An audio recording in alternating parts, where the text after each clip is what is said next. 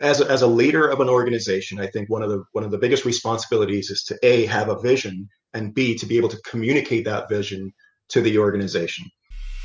There will always be somebody stronger, faster, and smarter than you. Surviving depends on your adaptability to change. Those who are the most adaptable are dialed in. Today's show, talking with Raymond King, talking about building the path to IT leadership. Raven has been on this fierce journey to uh, develop himself and to create his own path to IT leadership.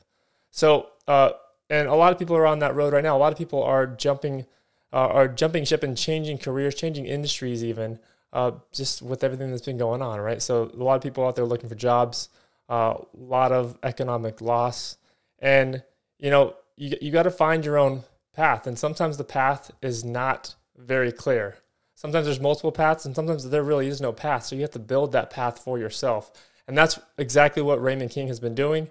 And we're going to get uh, into his mind today and learn uh, about the challenges that he's gone through to get where he's gone through. He's recent uh, CISSP grad.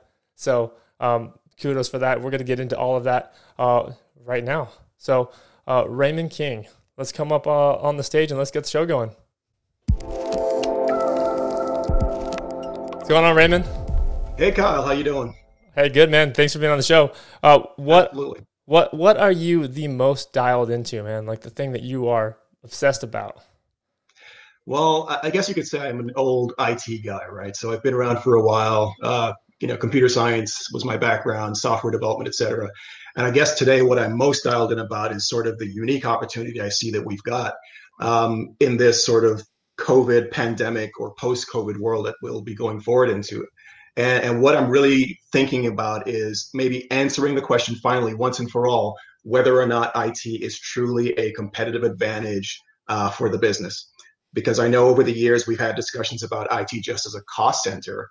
And I think what we've seen, especially in the pandemic, is how quickly we have been able to spin up and pivot and actually allow businesses and organizations and healthcare, et cetera, to start using IT as a way of delivering their services. So I, am really excited about the opportunities, and hopefully we can translate what we're doing today under pandemic into sort of business as usual going forward. But most importantly, that we will truly be seen as that competitive advantage for the business. Oh, absolutely. No, I completely agree with that. That's kind of where everything's going and it, where you need to be to be on uh, on the same page there. So, you know, tell us a little bit more about about Raymond King. You know, tell us about your journey. Like, give us some context uh, how you got here. Yeah, so I've I've been in IT forever. It seems, um, you know, going back 25 plus years. Um, I've been in management since the early 2000s. So I've seen um, so many things in terms of the journey of information and technology, the transition uh, into the web, uh, going electronic in many cases. My background is in um, primarily in the pharmaceutical industry. Uh, my first job out of uh, you know college was in clinical research, working at the Stroke Center and at Columbia University on a pivotal neurological stroke study. But I've worked in the pharmaceutical industry almost exclusively for the last 25 plus years. Um, and in that time, you know, if someone had told me when I was doing my degree that I would end up in pharma, I would have said, no, not really. Because more than likely you were going to go work for, you know, finance, you're going to go work for, you know, insurance company, whatever it is, uh, or the government. Um, but the opportunities came up and, and the challenges that we face in IT really translate across pretty much all industries. So I had really great opportunities to do some really exciting work especially in the early 2000s when, like I said, we were ramping up an applications development and web based development. So I got to play with some really cool stuff. I had leadership who really sort of just set me free and said, go learn it, bring it back, excite our customers. And that's what I was able to do. So that was really awesome. Oh, great. No, great. So, so you are, you're now a CISSP. So kind of what, what spurred that? What kind of spurred that change for you? Well, you know, I have to go back a little ways. So, um, about I think it was eight years ago, I was working for um, Alcon, which was then acquired by Novartis, the drug company, um, Alcon here in Fort Worth. And as part of my development plan, working with my then um, boss, who was Richard, Dr. Richard Newton, who is now the the mayor of Colleyville, um, as part of my development plan, I said I wanted to work on something that was part of the mothership. So Novartis is a huge company, uh, you know, fifty billion dollars in sales It's got presence globally, and it has about four or five different verticals within the company. Um, and typically, when they're running major initiatives within IT, they cut across the entire organization. So I said on my development plan I want to work in one of these big initiatives, which would give me exposure to the breadth of Novartis, to all of the divisions, and work with my colleagues around the globe. Um, and that year, we were running, 2013, we were running um, a security remediation program. Now, I was supporting the uh, clinical and, and medical safety groups in R&D, um, but this was a program that covered the entire organization. So there's a cautionary tale here. Be careful what you ask for in your development plan because you might actually get it. And what it turned out was I was, uh, you know, named to be the program head for this remediation program, which really covered secure, security, compliance, governance, et cetera.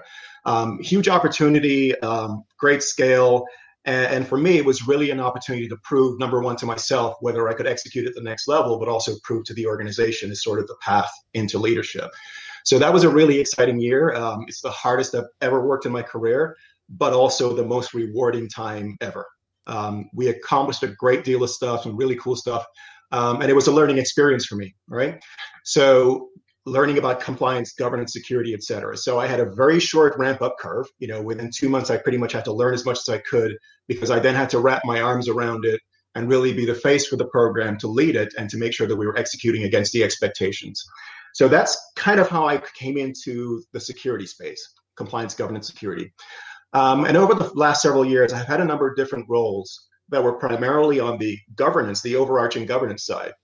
But as sort of the the world has changed and, and you know security's really become the hot topic it's it's a board level conversation today and it's super important for, I think, most companies to ensure that number one, they don't get breached. Number two, they don't have ransomware in their environment.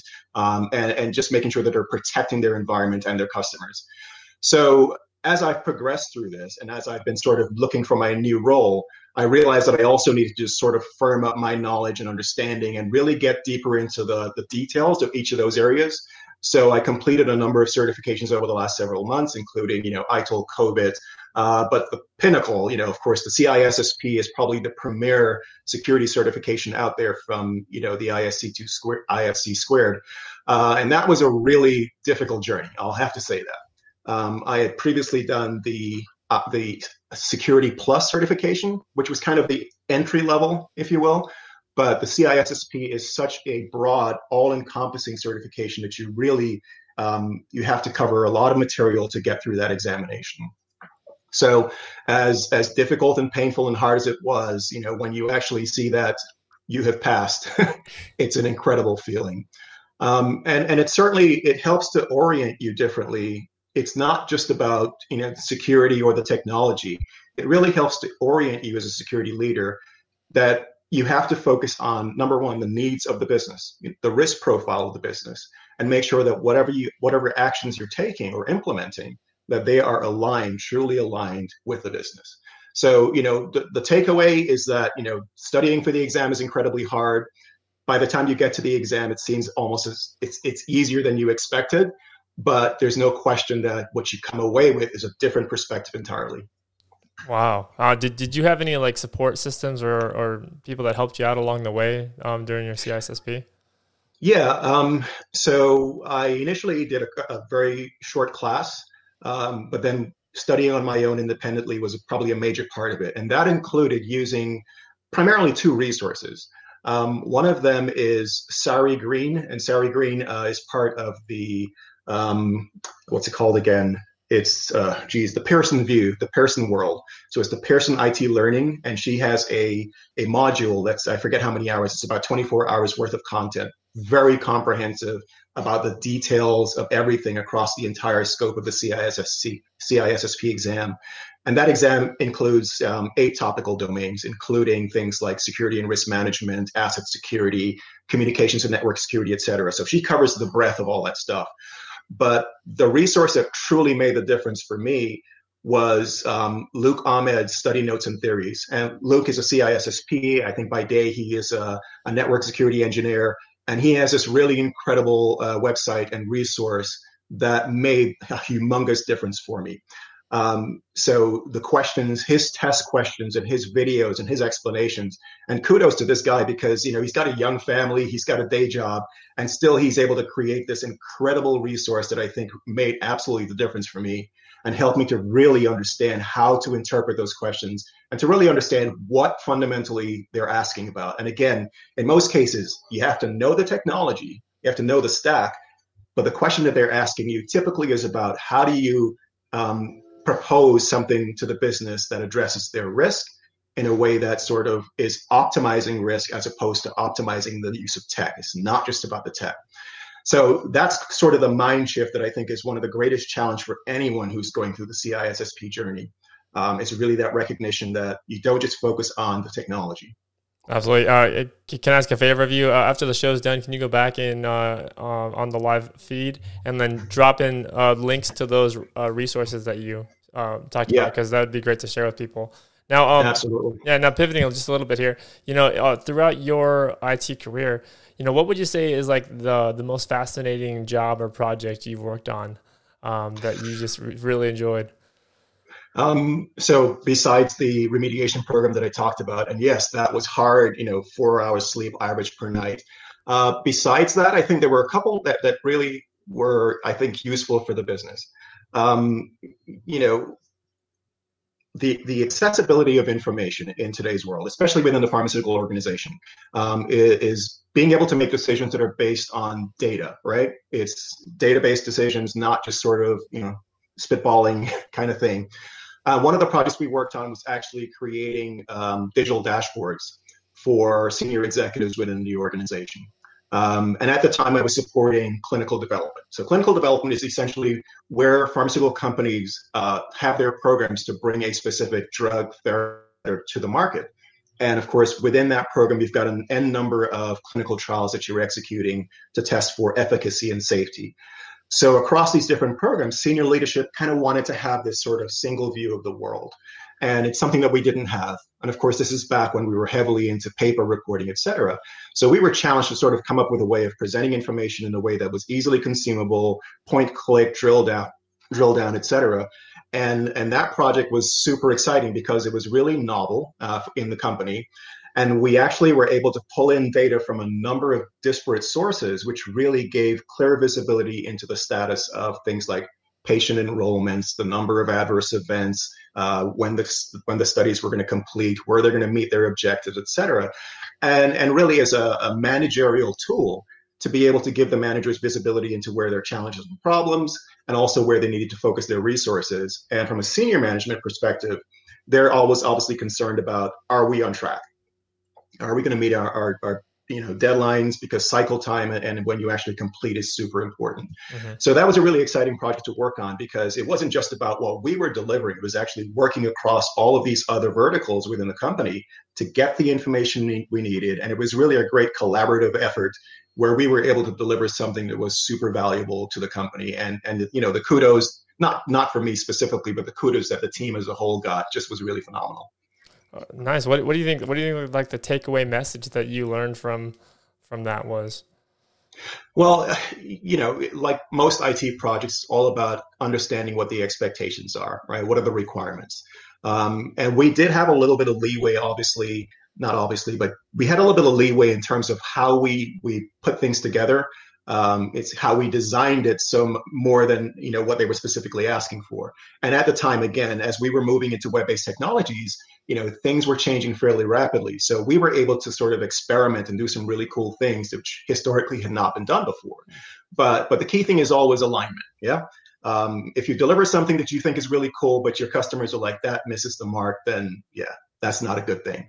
So it's really you sort of drawing that link between what their expectations were and delivering something that, in my in my you know, I believe it truly exceeded what they thought they were going to get, and that's always an awesome feeling. Yeah. So the the product you guys worked so hard on, the customers actually consumed it. They actually yeah. enjoyed it. Yeah, I mean, how often how often does it happen where a product is built and you th- the the team thinks that the customers are the consumers are going to enjoy it and then they don't. You know, oh, no. often, very often. So as we yeah. talk about, you know, building your own path to IT leadership, And you've mentioned a couple times already that you know you're in, kind of in this journey, this career career transition, if you will. Um, you know, what are some some steps, some tips you've kind of been um, following along the way here that might be useful to people that are out here watching? Yeah, so I, you know, I'll take a, a broader view of this because I can think back to, um, you know, how I started my leadership journey. Um, so I was working for a company, uh, you know, several years ago, and my boss at the time um, really gave me some great opportunities to explore things. Uh, I worked for a company which actually allowed us to go to, you know, one conference, and I'm talking like a multi-day conference, like you know, sort of the Microsoft conferences, et cetera, as well as one training every year. So that's number one. They they actually gave us the tools to learn and grow. Um, but she also put me in some interesting situations. So, for example, the company was going through uh, business process reengineering, and we had all these multidisciplinary teams. And uh, my boss assigned me to a number of those teams. And at the time, I was really just a, a software developer, right? And you know, I'm, in, internally, I'm kind of scratching my head. Why? Why is she doing this? And what I realized after sitting in a few of those sessions is that because you're sitting in, in, in meetings, you know, everything from procurement to, you know, contracts to um, things that are specific to pharmaceutical industry, PKPD, et cetera. And I'm wondering, well, I'm not an expert in each, any of those areas, but what I realize is that she actually was allowing me to sort of explore the the systems thinking part of it and asking the tough questions in the room. And it's one of those you know well why are you doing that? And the answer typically was well we've always done it that way right? So in terms of trying to optimize those processes i think what she was looking for me to do is to really use my systems thinking to help them to see a different path or how we could use it to sort of um, enhance what they were doing so that was a really great experience because at that time it's it's sort of building confidence in who I am. Um, and then also, you know, just giving me a number of different opportunities, which allowed me to learn and grow, doing really um, impactful things for the organization. So that was that was really great. Um, and then just sort of the general progression over time. And I've done I've done a stint as an independent contractor. Um, you know, when I joined Alcon, they they were going through sort of a very interesting growth period. One of the first projects I worked on was was an assessment of all of the IT capabilities across research and development within within Alcon, and of sort of comparing current state to best practices, and then coming up with a roadmap for how we would actually address those gaps. So you know those types of projects really help you deeply understand the company, but also it's an opportunity to show how IT information and technology can actually enhance their capabilities, enhance how they can serve the needs of their customers. So over time, I had a number of really great opportunities, and I worked for companies that I think had fairly robust learning and development programs, and that's super important because kind of going back to my what am I dialed in about, I think the, the opportunity or the ability to, to really embed IT as sort of that difference maker for the company really depends on having people who are number one um, capable they have the right training and that you have leaders who are capable of executing against the mission yeah? So you know for me it's it's one of those things that i take very seriously. As a as a manager myself i always took that really seriously in terms of people development. And over the years i've also mentored a number of different people. And those things really can't be underestimated. Um, you know learning development is is probably Eh, not not a lot of companies I think are investing heavily in that. But but I'm reminded of of a couple of quotes. Number one is you know you can see it on the web. It's the the CFO says to the CEO, you know, what if we invest in training people and they leave? And then the CEO says, what if we don't and they stay? And the implications there is you have people who maybe aren't current in their in their field. And if you think about the pace of change in today's environment, right? We're no longer bound by you know Moore's law, which is fairly predictable in terms of how quickly capabilities grow. And today, it's almost exponential growth when we think about the impact of cloud and where we are with Amazon and Google and Microsoft. Um, so you have to have people who are capable, right? And you have to have people who are trained. And then the other quote related to that is, I think it's um, Sir Richard Branson, who says, um, "Train your people well enough so they can leave." Treat them well enough so they want to stay. And, and that's just a, a mind blowing deal. Yeah. Because yes, you can train people and, and the fair is that you train them well enough that they walk out the door. But if you're actually treating people and you create an environment or a culture where they feel valued, where they feel they have a path forward, um, people are more likely to stay. Yeah. So those things have always been like super important for me. And and in my own stint as a manager or a mentor, I've always tried to make sure that I've been, you know, talking to people, making sure I help them to understanding what their development plans. And that's a key thing. Um, it's not just about the organization; it's about us as well. We have to have sort of a development plan about where is it we want to go and and then you know working with your manager your leadership et cetera and trying to see what are the steps that you need to take to actually help you to achieve that. So there's definitely ownership on the individual, on yourself, in terms of building that plan and being realist, realistic about who you are, what you're capable of, et cetera. But then having a supportive organization that can help you to achieve that. Yeah, uh, Raymond, I, I absolutely love those quotes, and I think you know, especially now, companies are actually. It seems to be uh, the perception, at least, is that companies seem to be awakening to this. Hey, we better get with it on this culture thing um, or else. Uh, because you know we've kind of seen this play out time and time again, where you know you know they're like you said like they're either not training uh, they're not training the employees well enough, and now you're just you're sitting here with like a lack of innovation, a lack of motivation, uh, or they're training them too well and not treating them well, and now they're they're jumping ship to you know, to, to Google and to, to bigger companies and to better places, right? So we see we see that we've seen that happening like over and over again.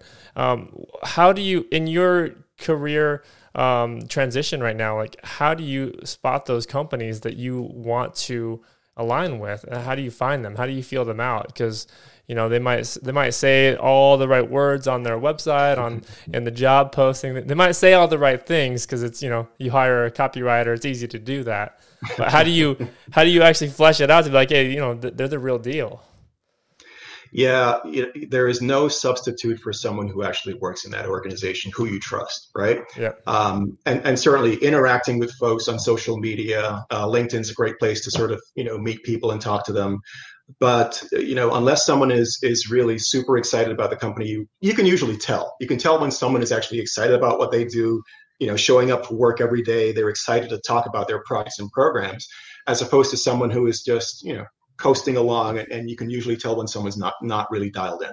Um, so it's it's not as like you said, you just can't go to a website and just see what their marketing speech is. You really have to to build those relationships, and and that's one of the things I really appreciate about you know the Elevate Exchange platform and and the various events is because you know we get to talk to folks in in companies and industries that we don't necessarily typically do. When I think back to uh, the Houston exchange that we had last month, I guess it was, you know, we had people who were from real estate, we had people from oil and gas, and and typically I don't interact with folks in those industries. So it's great to have you know forums like this where you can actually talk to people and, and get some insights about different companies that are really doing great things. And and this is actually an interesting um, uh, sort of segue, but one of the things one of my previous roles over the last several years was as a transformation manager right so building the transformation roadmap for how information governance and management in Novartis was going to be moving forward. And we spent a lot of time really looking, um, you know, assessing against best practices again. What are the things we need to do? But one of the realizations we had was that, you know, typically we spent a lot of time looking internally at what are we doing internally. And, and it sort of limits your, your scope and limits your view. And what we realized is that we needed to spend a little more time looking externally, looking at other companies in our industry, but also looking at other companies in general and just the purely the use of technology or security or whatever it was.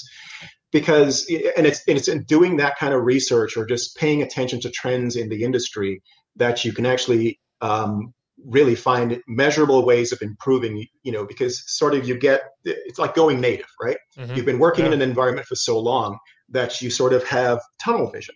And it's not until you step out and look around that you start to see, well, other industries are using this, and here's how they're doing it, and here's the value that that's provided.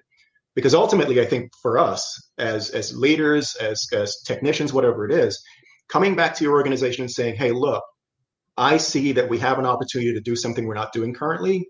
Here's the example. Here's the value that it delivered. It's something that I feel that we should do also you know, putting those things on on the table really helps to show the value of who we are as IT and the and, and the business really recognizing that yeah, here's an opportunity that we were not aware of. Let's go for it.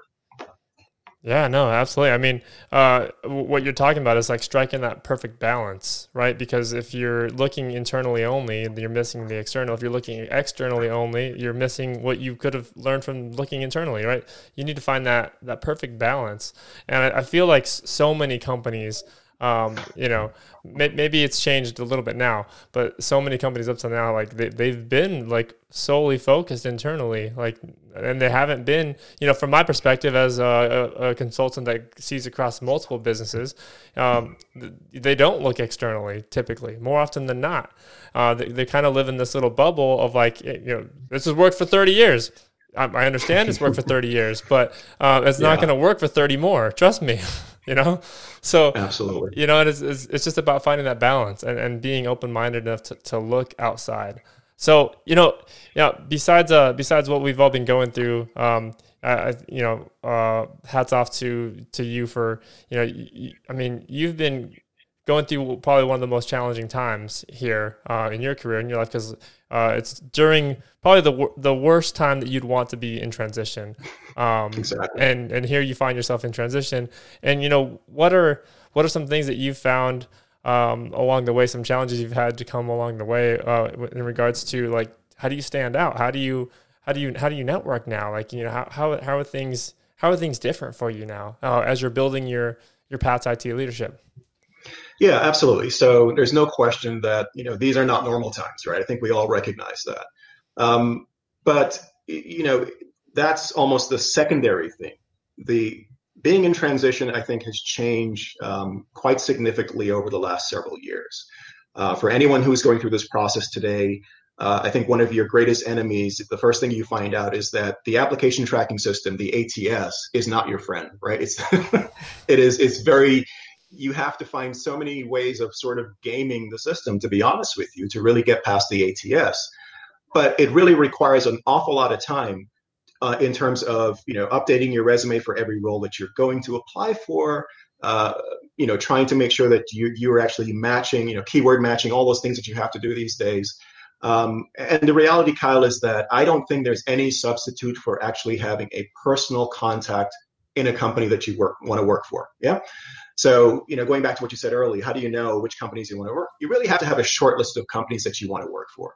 And then whether you're mining your LinkedIn contacts to see if there's anyone that you know who works there or is in your network, however you do that, I think there's no substitute for actually finding someone in an organization you want to work for who can actually introduce you because it's super difficult, I think, for someone, a recruiter, who is quite frankly a hired gun to just review resumes may not understand the actual scope of the role, and they're just really looking to check the box. Does the person meet this, meet this, meet this? Another difficulty is really, you know, I think it's I've heard many different terms for it, but this the purple squirrel, the purple unicorn, right? Uh, yeah, Seth Godin. You you look at some of these requisitions and you're like, really, how how are you going to find anyone who checks all of these boxes?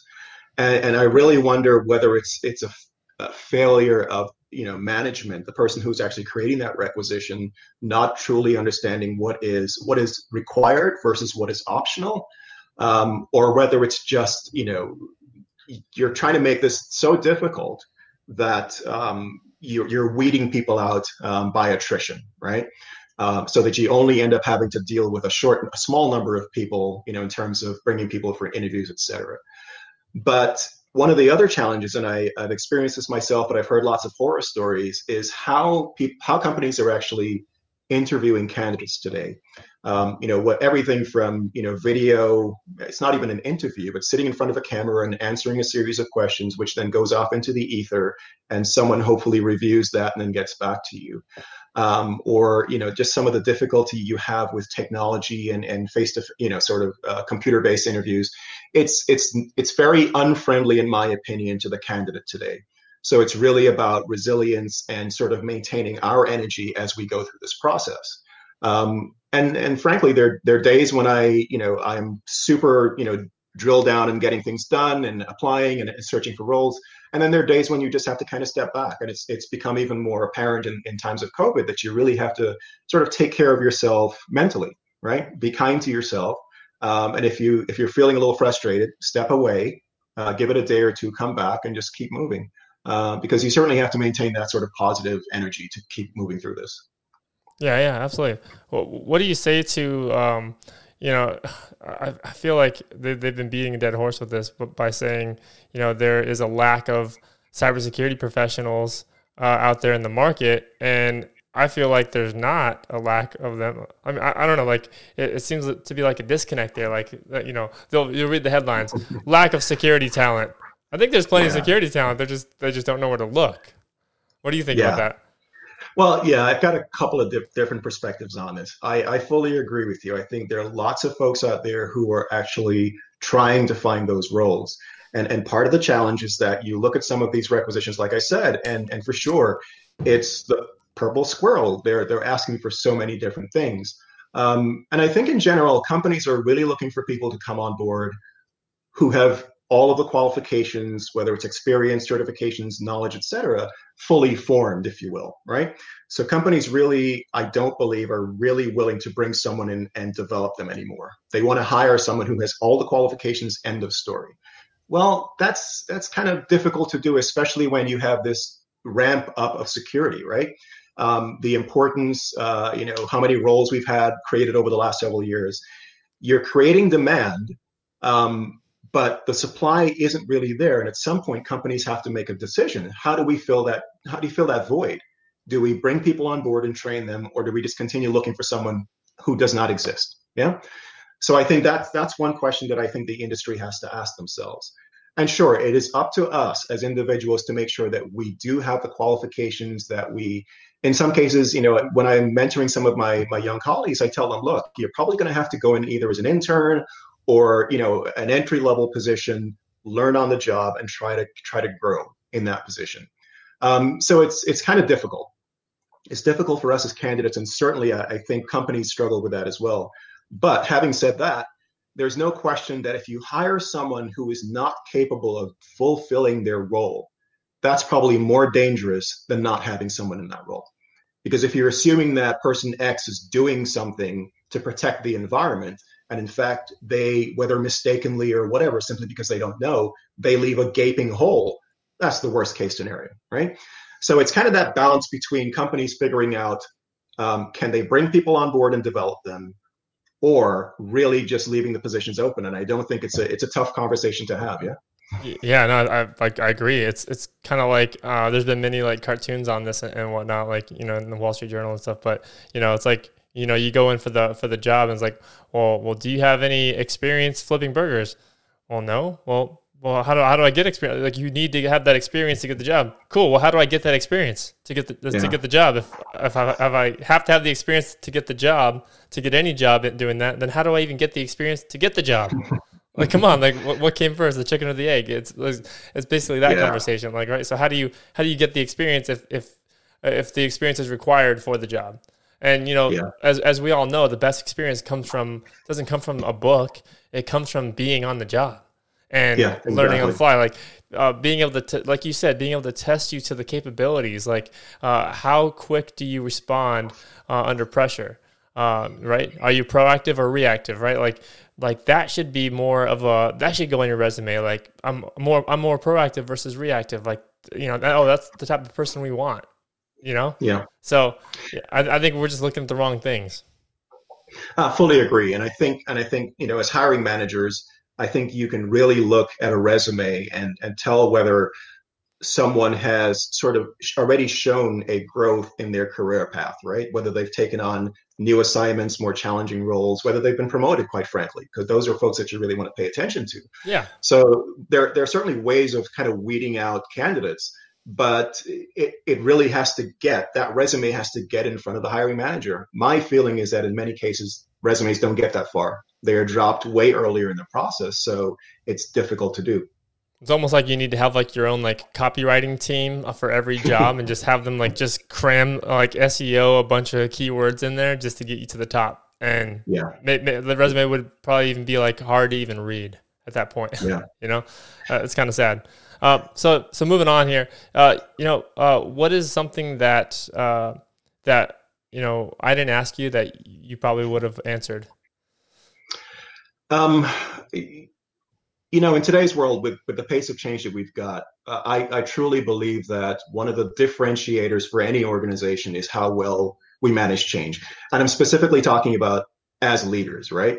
Um, you know, I really feel strongly about leaders being a couple of things. Uh, number one is uh, change advocates, really being, you know, being able to stand in front of the organization and and sell it. Um, you know, as a, as a leader of an organization, I think one of the one of the biggest responsibilities is to a have a vision and b to be able to communicate that vision to the organization. So there really has, in my opinion, there really has to be a greater focus on on that capability um, in people we put into those roles because especially as things are changing so quickly you need folks who can stand in front of a group and, and really sell it. You've got to be able to sell the vision and sort of what is the path that we need to take going forward. And that that generally falls under the the umbrella of change management yeah? And i think you and i have talked briefly about that before uh, the people side of change because in a lot of cases we are really super um, capable of doing project management um, and all the, the parts of that discipline. But where we fail or where we fall down is actually in in how do we get people through that change cycle?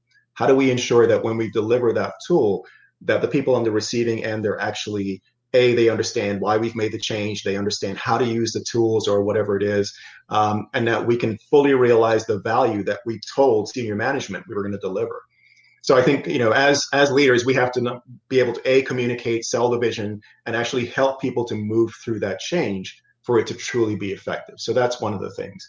Um, as i said learning and development is is really super important for me. And you know, there are a number of things. One of the other things that I thought was really great early in my career was actually doing, um, you know, some of those self assessments as well as as training from the organization. What, what was one uh, of the one of the self assessments that that uh, stands out to you most? The the Myers Briggs personality. I think it's the MBTI Myers Briggs personality type assessment. Um, and and I did this again when I was still fairly heavily a technologist. Yeah. Um, and uh, you know, I always knew that I sort of made decisions fairly quickly, and and I, I, I was sort of trying to figure out exactly who I was. And the, my Myers Briggs personality type actually was sort of a weight off my a weight off my shoulders because it answered so many questions that I had about myself that I didn't know how to ask. So I am an ENTJ, which is extroverted, um, intuitive, um, technical, and I think it's judging is the J. And judging in this case means that you tend to make decisions fairly quickly. And the E, extroverted, means that you get your energy um, from the interactions you have with the people around you. So these are things that I kind of knew about myself, but to have it confirmed by that instrument was super helpful for me. And on my journey, it sort of made me feel more comfortable in some of the things that I sort of internally questioned. So, you know, I think if companies can do things of that nature, um, maybe my company actually did it with a lot of folks, especially folks who are on the management on management teams. But I think if companies can find ways to get those type of things in front of their people, help folks to understand who they are, what their strengths are, what their weaknesses, what they need for development, um, I think that really helps a lot. No, I love that. Let me ask you a question that just came to mind, and I think I might ask this question more often. Um, this this might be this might be a good one. This might be a keeper.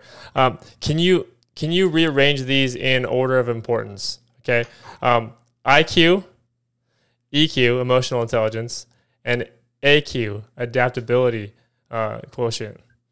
Yeah, that's a good one, Kyle. Um, I, I, certainly um, think that AQ adaptability quotient is very, very important, right? Especially, and again, especially in today's world because the pace of change is so incredible. And, you know, I used to call myself um, change agile, right? Because I worked for organizations that were constantly pivoting, transforming, and you really had to be very change agile or to have that AQ in order to survive, but more importantly, in order to be successful. Yeah. Um, I think EQ is always important, especially as a leader.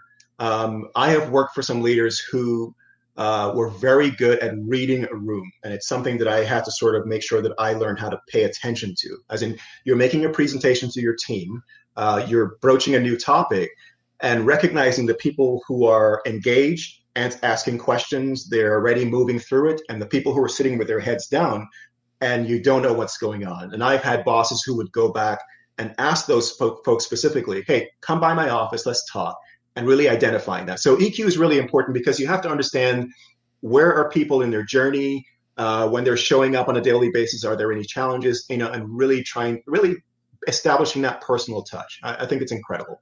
Um, and then IQ, yes, it would be great if the people that we work with and, and even ourselves are capable, intelligent, you know, are, are, capable of doing the job. But I think those other two are super important in order to be truly successful. Nice, I love that. So AQ, EQ, IQ. That's your order.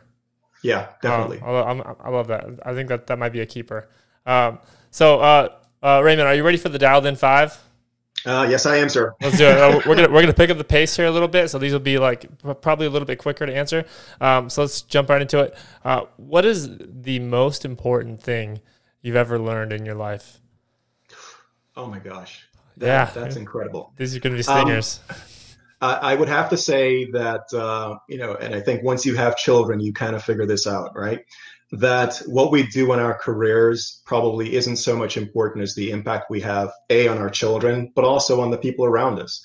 Um, and it's it may sound a little uh, you know being kind being considerate and actually taking care of the folks around you. If, if you do those things i think good things happen. And whether that's in your career or in people around you if you are you know capable of showing empathy and sympathy and, and being loving i think there's nothing greater than that so careers are great but it's it's who we live as every day that's more important. Love that kindness. Uh, yeah. What makes you feel most inspired, like your best self? Um, it's it's a couple of things. And if you'd asked me this question, you know, 15, 20 years ago, I would say it was delivering on some awesome project and that really cool tool. Uh, today, it's more about you know the people that I actually work with and help. Um, and like I said, I've had the opportunity to mentor a few people over the years. And and when someone picks up the phone and calls me back and say, "Hey, that thing you said to me, that piece of advice you gave me, even though it was painful at the time, really just helped me in a situation, and I really appreciate it." Wow, those are the moments you're like, "Yes, yeah." Oh, I, I can relate. Uh, what is the single best book you've ever read or or would recommend to others? um, I don't know if there's a single one. I, have got a few that have, have been in the moment. First one, first, first one at the top of the mind. Um. Oh my gosh. We we, we won't hold speak, you to it forever. Speak like a CEO. Speak like a CEO. Yeah, and it's a book that really talks about the role of a chief executive in an organization, in, and again, selling the vision, um, standing and really making sure that you can actually get people moving in the right direction. It does a lot more than I. At the time that I read that book, it was really impactful on my leadership journey. Awesome, awesome. Um, who's that by? Speak like a CEO by who? Oh my gosh, uh, I don't quite remember. No uh, Suzanne, I think it's Suzanne Bates. I'll, I'll look it up. We'll, we'll go back in and plug that in there. Um, yeah. If you could have dinner with anyone that has ever lived, uh, who would it be and why? So, having looked at the previous shows, I kind of was ready for this one. good, good. And, and, in today's environment, I would have to say Nelson Mandela, right?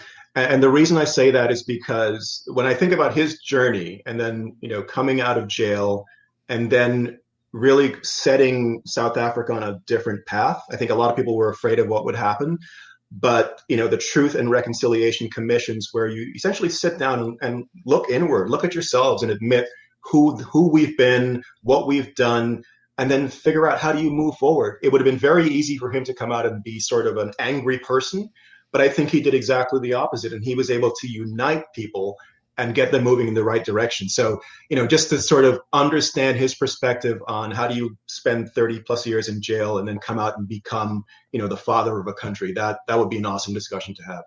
Oh, that's great. That that would be awesome. Uh, invite me to that one, please. Um, yeah. uh, and now that you, now that you are officially dialed in, Raymond, what does being dialed in mean to you? Um, you know, I think I, I really appreciate this opportunity, Kyle. But for me, it's about there's so much work to be done. Yeah. Um, I, I, like I said, I'm excited about the opportunities for IT, and I certainly want to get back into an organization where I can contribute and getting thing to, and get things done. And and quite frankly, in today's world, you know, protecting people's privacy, you know, the security of information, and and sort of the the ethical use of tech ethical use of technology is is really important because I think we've already figured out that IT more than likely is going to be the catalyst for change, not in just our companies, our industries, but really in society. So I, I want to be part of that journey. Well, I appreciate it. Outstanding conversation, Raymond. I, I, thoroughly enjoyed it. I hope you guys did watching as well. Um, connect with Raymond on LinkedIn. Uh, we'll plug his profile here. And, uh, and and thanks for being on the show, man. Appreciate this. Hey, thank you, Kyle. Really appreciate it. Thanks for listening to Dialed In. This show is brought to you by Acuerdo.io, the world's first orchestration agency for the future of work. Go check us out at Acuerdo.io. This show could also not be put together without great partners, Robin Austin and Casey Yarbrough of Elevate Exchange, membership for IT leaders. And remember, to win in life, to win in business, to win in your career, it's not about being the strongest, the fastest, or the smartest. It's simply about being the most adaptable to change, the most dialed in.